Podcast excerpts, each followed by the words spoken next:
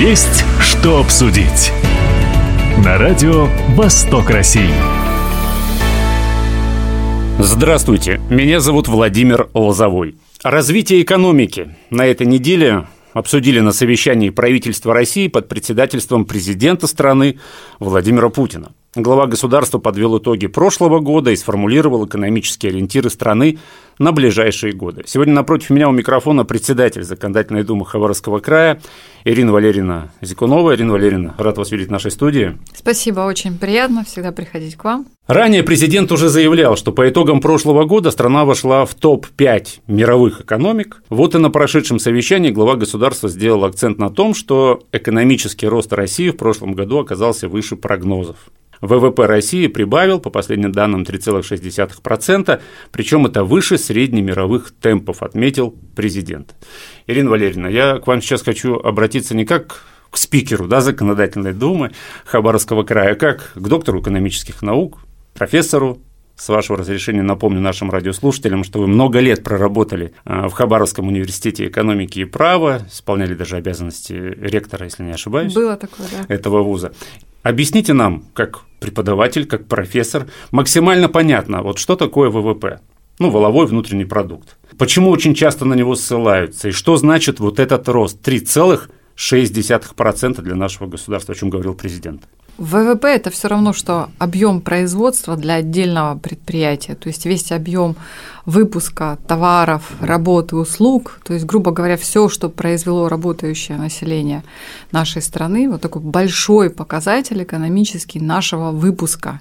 Почему страны сопоставляют по этому показателю? Ну, потому что это мощь экономики, это способность населения способность э, наших производственных предприятий, э, организаций сферы услуг производить, выпускать, удовлетворять потребности, наполнять наш э, рынок, предоставлять товары на экспорт. И чем выше этот показатель, а его такая честная, экономически сопоставимая оценка – это оценка в паритетах покупательной способности, угу.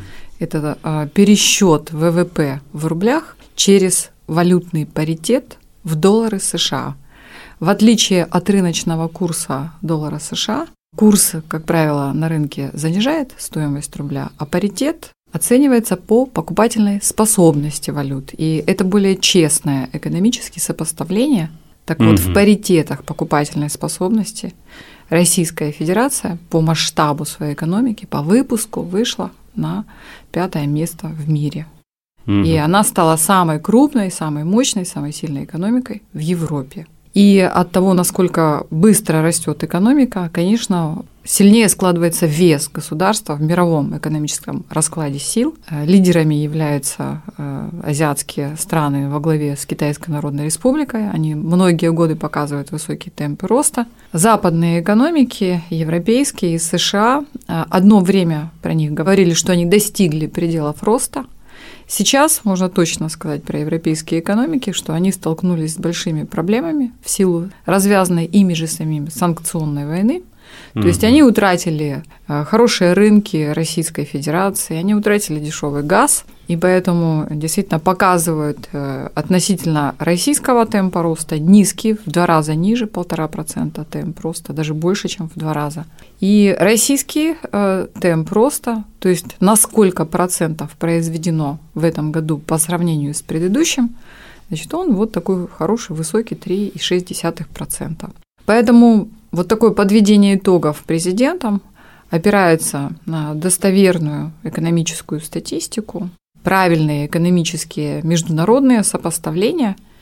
И что еще более хорошо, что а, как раз а, промышленный сектор растет быстрее, чем вся экономика в целом, и еще более быстрыми темпами растут те промышленные отрасли, в которых осуществляется производство сложных продуктов, их еще называют обрабатывающая промышленность. То есть я понимаю, что здесь главное то, что, знаете, как нас раньше иностранные политики так за глаза Россию называли презрительно там бензоколонкой Европы. Угу. То есть мы от этого уходим и развиваем промышленность. Вот про это речь. Это очень ярко видно по итогам прошедшего года. Это правда так. Есть э, такое, знаете, яркие экономисты любят яркие выражения, говорят, ресурсное проклятие экономики. Ну, то есть, когда у экономики ага. много ресурсов, она начинает эти ресурсы продавать и забрасывает сложную, серьезную промышленность, переработку, начинает за полученные доллары покупать за рубежом машины, оборудование, хорошие потребительские товары, и тем самым ее собственный производственный сектор стагнирует, то есть приходит в упадок. Вот то, что произошло со времени начала специальной военной операции, со времени даже санкций еще 2014 года, э, это сыграло действительно на руку Российской Федерации. Это был такой, знаете, как говорят опять же в экономике, триггер, то есть подстегивание такое в развитии экономики, которое заставило нас самих, умных, сильных, наделенных ресурсами в своей стране, заняться развитием серьезного производства. Но да. мне вот на обывательском уровне все равно непонятно. Казалось бы, такие вот беспрецедентные санкции, а происходит рост экономики. Это нормально, абсолютно нормально. Но Почему? на Западе же думали это по-другому. Ну, они, наверное, привыкли мерить по себе, да, вот а, они привыкли жить в условиях э, международного разделения труда. То есть они постоянно обмениваются товарами, у них сложилась своя специализация, то есть одни страны выпускают одни продукты, другие другие. Они связаны кооперацией, то есть один продукт выпускает несколько стран. Россия может позволить себе роскошь не быть интегрированной в такое разделение труда, роскошь самодостаточности. Почему? Потому что в России есть практически все ресурсы для производства. В России есть прекрасные, квалифицированные специалисты, люди, уникальные разработки, технологии. У нас существует сейчас очень много таких вот факторов, долгоиграющих на длинную перспективу, из которых для экономики можно выносить и выносить еще долгие годы выгоды.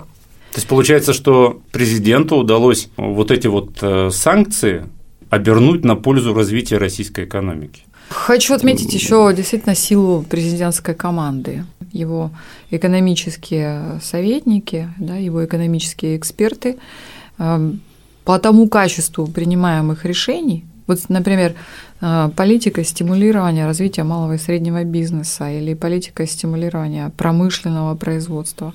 Это же целые наборы программ, льготных кредитов, грантов, э, финансирования, конкурсов и так далее. Это все очень умно и правильно и своевременно предложенные э, экономические стимулы, да, экономические привлекательные условия для того, чтобы начать бизнес. Для многих же было неожиданно, да, когда президент посетил Хабаровск, что он здесь встретился с представителями малого и среднего бизнеса. Да. Насколько важен для российской экономики текущий разворот на восток, о котором так много в последние годы говорят? Я думаю, что вот то, что это состоялось и началось в 2013 году, мы числим вот э, этот де-факто разворот со времени учреждения преференциальных режимов, то есть территория опережающего развития, свободного порта Владивосток, это э, апробированный в мировой экономике э, прием для того, чтобы инвестиции потекли куда-то, капиталу должно быть интересно прийти на определенные территории, в определенные отрасли. И с этой точки зрения Восток был сложным, Восток России был сложным, потому что действительно большие пространства, действительно транспортный фактор, суровый климат, недостаточность населения. Вот этих вот барьеров было много. Но это волевое решение и эти мягкие преференциальные условия для инвесторов, для старта бизнеса, пониженные ставки налогообложения, упрощенные порядки земельных отношений и так далее, это все было сделано заблаговременно и очень правильно. Почему? Потому что ну, во-первых, э, центр мирового экономического развития – это Азия, и самая мощная наша дружественная экономика и страна – это, конечно, Китай. Угу. Технологические бурно растущие страны и транзит технологий – это все, что окружает Китай, это и южнокорейский, и японский фактор, и Тайвань, это тоже нельзя сбрасывать со счетов. Это тоже э, близко, это тоже особый инновационный предпринимательский дух. И сейчас э, в условиях э, западной такой оголтелой какой-то какой-то, знаете, даже патологической недружественности, я ее по-другому назвать не могу – Вот эта близость Востока и э, созданные условия экономического развития и продолжающие развиваться Восток России, это очень круто для всей экономики России, потому что это открывшиеся новые рынки, это открывшиеся каналы параллельного импорта – это возможность новой кооперации, это стремительно развивающийся вот для Хабаровского края, чем важно. Чем знаменит Хабаровский край в экономике? Много чем знаменит. Но ну, я вот хотел спросить, насколько да, видно вот, на примере вот Хабаровского да. края, что российская вот экономика сейчас находится на подъеме, вот насколько наш регион чувствует вот этот самый наш разворот на восток? Можно сказать, ключ к восточному направлению для Российской Федерации. Почему? За счет логистики? За счет логистики, совершенно верно. То есть и терминальные возможности наших портов, и возможности э, транспортировки смешанными, в смешанном сообщении, разные виды транспорта, перекрестие, да, Хабаровск uh-huh, uh-huh. сходятся здесь. Это и э, самый свежий интерес э, вот новых больших дистрибьюторских сетей, тот же самый Озон, Вайлберес, буквально недавно губернатор э, рассказывал о намерениях да, обосноваться здесь. Угу. Это до достаточно круто, потому что это занятость, это перевалка, это развитие сопутствующей инфраструктуры. Поэтому э, уже сейчас транспорт да, и связь э, достигают пятой части экономики Хабаровского края, и это значит, что созданы предпосылки. Не будем забывать еще да, о расширении провозных возможностей ДВЖД. А, БАМ, БАМ да, и Трансип. Да, БАМ и Трансип восточный полигон. Э, поэтому для Хабаровского края это загрузка, это перспективы. Угу. Поэтому вот все здорово для Хабаровского края. А почему такое большое внимание и у губернатора Хабаровского края, и у президента к Тихоокеанской железной дороге? Ну, прежде всего, конечно, э, эксплуатация этой дороги э, завязана на э, то, чтобы осуществлять вывоз экспортного, да, добываемого сырья в Азию, с одной стороны. И, но сам по себе проект уникален тем, что это частная железная дорога. Как это, пример? Это огромный пакет да, частных инвестиций. Совершенно верно. Это пример соответствия тому, что вот это возможно. И если сюда пришли с такими деньгами, то это интересно, значит, здесь хорошие условия, то есть это будет создавать ну, такой эффект притяжения. И определенный, и уже создает благодаря активному достаточно губернаторскому вот такому подсвечиванию этого проекта, да, а, продвижению этого проекта уже создает эффект а, ну, такой репутационный для края. Имиджевый, да, такой? Конечно, имиджевый. Угу. Эффект края с хорошей репутацией, репутацией стабильного экономического развития. А вот помимо транспортной составляющей, что бы вы еще особенно вот отметили в развитии нашего региона, в развитии Хабаровского края, в том числе при поддержке федерального центра, по инициативе президента страны, какие проекты? Я думаю, что непосредственно связаны с э, сильным интеллектуальным потенциалом и вот э, признанной, опять же, силой образования Хабаровского э, направление развития инновационного, предпринимательского или креативных секторов экономики. Почему это сейчас интересно? Вроде бы для промышленного ресурсного края. Почему интересно? Есть спрос на такую продукцию. Поэтому при всем при том, что мы привыкли воспринимать аниме как э, что-то такое несерьезное ну, да. развлечение для это коммерческие продукты, это продукты, которые приносят прибыль и сопутствующие с ней эффекты для, опять же, бюджета края. Ну, вот хабаровский мультфильм, его уже продают в Китае. Да. И, ну, вот и яркий на, пример, на, да? Да, конечно. И на серьезных платформах везде он есть. То есть это прям это уровень. Вот мы уже говорили, да, о том, что будучи в Хабаровске, президент провел, во-первых, встречу, да, встречу. с бизнесменами, с предпринимателями и посетил в том числе кампус, да? Да. То есть, опять же, такой, такой акцент, будучи в Хабаровском крае, именно на образовательной составляющей. Вот опять же хочу вас спросить, не как у спикера да, Краевой Думы, не как у доктора экономических наук, а как у преподавателя, у профессора. В чем главный плюс, в чем главная задача и в чем главное благо для Хабаровска вот в этом кампусе? Ну, давайте посмотрим так чуть-чуть издалека. Хабаровск всегда был сосредоточием немалого количества университетов, специализированных, э, с хорошей репутацией, уважаемых, с коллективами преподавательскими, с определенным опытом. Я сама представительница этого сообщества, немало поездила и в загранице, и по разным краям и областям, по разным программам. Мне всегда было очень гордо и приятно, что Хабаровский край высокий держит уровень. Вот это честно, это не хвастовство, это честно высокий уровень. Но, опять же, время бежит вперед. Есть и в своем роде и межрегиональная конкуренция. На острове Русский появился кампус ДВФУ. И с точки зрения там, удобства, комфортно для студентов, внеучебная деятельность и так далее, эти площади манят к себе и забирают наших умных ребят из школ. Опять же, э, что такое современный университетский кампус? Это же не только лекционные аудитории, да? Да, это плюс еще лаборатории. Но это не только лаборатории, это и площадки для конференц-залов, и для занятий спортом, это возможность там учреждать студенческие предприятия. Есть даже такое классное понятие – предпринимательский университет. То есть университет, который всем своим брендом, своим хорошим имуществом, своим кадровым составом, своей жизнью, наполненной там внеучебными делами и крутой учебой и наукой, является настолько притягательным, что он может зарабатывать очень хорошо на реализации образовательных программ, научных исследований, проведении событийной повестки и так далее. Поэтому кампус нужен. И он задуман, а, насколько я понимаю, а, как место, опять же, такой вот коллаборация, иностранное слово откинь его, вместо сотрудничества, да, вместо кооперация, кооперации, такая, да? взаимодействия. Тоже иностранное слово. Тоже, ну, типа, ну, ближе, хотя бы из Советского Союза пришло, кооперация – советское слово. Вот, а, место сотрудничества, взаимного обогащения, как говорят, синергетического эффекта от взаимодействия разных университетов. Вернемся к экономике, хотя и образование, и культура, и креативная индустрия – это тоже все про экономику. Говоря о региональных бюджетах, президент отметил, что они в целом сбалансированы. Насколько сбалансирован наш краевой бюджет сейчас? Если не ошибаюсь, в конце ноября Дума да, приняла на 2024 год краевой бюджет. Там ведь дефицит все-таки есть, пусть небольшой, но есть. Давайте так, опять же, о, о бюджете немного ну, более простыми словами. Бюджет – это план расходов.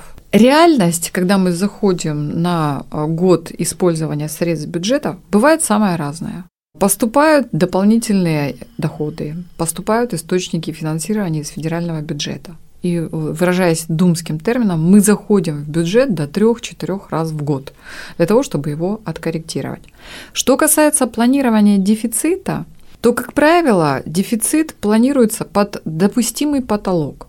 Не факт, что он весь вывалится при подведении э, отчета об исполнении бюджета, при подготовке отчета об исполнении бюджета. Так обычно и бывает. Потому что запланированный под потолок дефицит потом, значит, будет уменьшен примерно в половину, и средства, которые сэкономились, пойдут в погашение задолженности. А почему президент сказал о сбалансированности региональных бюджетов? Потому что, строго говоря, бюджетная ситуация, ну, Хабаровский край – это же не отдельное царство государства, да? это регион Российской Федерации. Бюджетная ситуация, она полностью управляется, мониторится и поддерживается со стороны федеральных финансовых властей. Э, сейчас э, для бюджетов регионов и командам правительств регионов предоставлено немало возможностей для реализации программ развития. То есть это и бюджетные кредиты, это и инфраструктурные кредиты, это и возможность привлекать средства федерального финансирования под концессионные соглашения. Почему сейчас э, есть момент такой, что более мягко мы смотрим на задолженность региона вообще?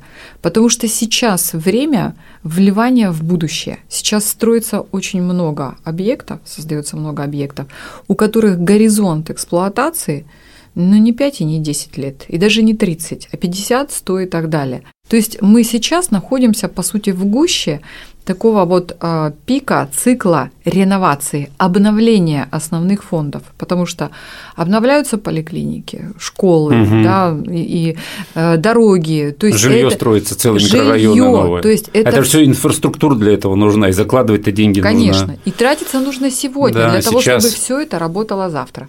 Потом наступит спад в этих объемах расходования. Мы будем эксплуатировать то, что построили, да. Ирина Валерьевна, завершить наш разговор хотелось бы цитатой президента Наша главная задача, безусловный приоритет – это повышение доходов и качество жизни граждан, благополучия российских семей. Конец цитаты. На мой взгляд, очень важно, да, что президент напрямую увязывает экономику и качество жизни. Исходя из этого, вот какие проекты, которые Владимир Путин запустил в предыдущие годы да, в регионах, вот можно привести в пример, наверное, национальные. Ну, давайте мы говорим о доходах. Да. Вот о доходах. Угу. Сосредоточимся именно угу, на доходах. Угу. Вы знаете, вот первое, самое такое, ну, можно сказать, неожиданно, почти что революционное решение президента было, это вот два избирательных цикла назад, майские указы президента, угу. предписывающие в тех отраслях деятельности, в здравоохранении, в образовании, в культуре, увеличить заработную плату, привязать ее к среднерегиональной заработной плате и платить э, людям кратно, оценивая их квалификацию, их труд, одновременно повышая престиж этих сфер деятельности, притягивая туда кадры. Но ведь мы понимаем, что это было не только вот выплаты заработной платы. Всю эту заработную плату люди а, воплотили в качество своей жизни, в свои потребительские расходы. Через потребительские расходы малый бизнес получил свои доходы, свои прибыли, свои стимулы к развитию. Пошла, как говорят, мультиплицирующая вот, так, вот эта цепочка экономических эффектов. Это совершенно замечательное было решение, вот такое первичное, да, э, на тему роста потребительских доходов. Следующий электоральный период, да, и, и вот тот период в 6 лет, что мы прожили, это был период реализации, вы правильно говорите, национальных проектов. Вот здесь уже в комплексе по всем направлениям была поставлена задача создания заделов долгосрочных. Почему стали строиться школы, поликлиники, больницы, ФАПы, стадионы, физкультурно-оздоровительные комплексы, бассейны, дороги. Есть э, там в пучке этих проектов э, проект по развитию малого и среднего э, предпринимательства, по повышению производительности труда. Это все долгосрочно ориентированные стратегические задачи, доведенные до реализованных, выстроенных проектов. Сейчас, вот буквально в последние годы, устойчиво видна приоритетность э, национального проекта «Демография». Вот эти пакеты поддержки семьям, пакеты поддержки рождаемости, щедрая индексация материнского капитала, это проекты, которые поддерживают качество жизни старшего поколения, опережающая индексация пенсии, это проекты по выравниванию прожиточного минимума и минимального размера оплаты труда. Это все в копилку наращивания потребительских доходов, которые, опять же, означают потребительские расходы, возможности, качество жизни. Я знаю, что э, здесь всегда есть что критиковать на тему инфляции, на тему там, того, что она бежит вперед и так далее. Инфляция будет, она всегда будет. Ползучая инфляция 3-4% – это непременный атрибут рыночной экономики. Почему? Потому что спрос всегда немножко опережает предложение. И в связи с этим наши производители, там, где рынки не очень конкурентные, поддергивают, поддергивают цены. Это нормальный рыночный процесс, от него вообще никуда не деться. А вот э, галопирующую, более высокую, нехорошую инфляцию, неприятную для инвесторов, с ней управляется Центробанк. Да, сейчас жестко, там тяжеловато, высокая процентная ставка. Но это благо, это благо для того, чтобы все-таки ну, придержать инфляцию на корню, то есть не дайте ей раскрутиться. Такую политику уже практиковали, и успешно она пришла к низким уровням инфляции, поэтому я надеюсь, что и здесь, да и я практически уверена, что здесь все будет нормально. При развитии нашего внутреннего рынка потребления и производства, при том, о, о чем мы говорили с вами угу. в начале беседы, все должно быть в порядке. Ну, президент отметил, что близится к финалу работа над планом социально-экономических действий вот на ближайшие шесть лет, как он сказал. Мы ждем, да. Возможно, что основные тезисы, кстати, Путин представит уже в ближайшие недели. Там, угу. вроде, если не ошибаюсь, в начале марта запланировано обращение к федеральному собранию, но вот многие политологи угу. ожидают, что ориентировочно там что-то и будет заявлено. Сегодня мы говорили о развитии экономики. О развитии экономики в условиях санкций. Она показывает рост. Напротив меня у микрофона сегодня была председатель Законодательной думы Хабаровского края Ирина Валерьевна Зикунова. Ирина Валерьевна, спасибо, что пришли. Спасибо, было интересно. Было интересно с вами разговаривать. Уважаемые друзья, все записи наших интервью есть на сайте Востока России, а мы представлены во всех разрешенных социальных сетях. Всем самого хорошего. Есть что обсудить. На радио «Восток России».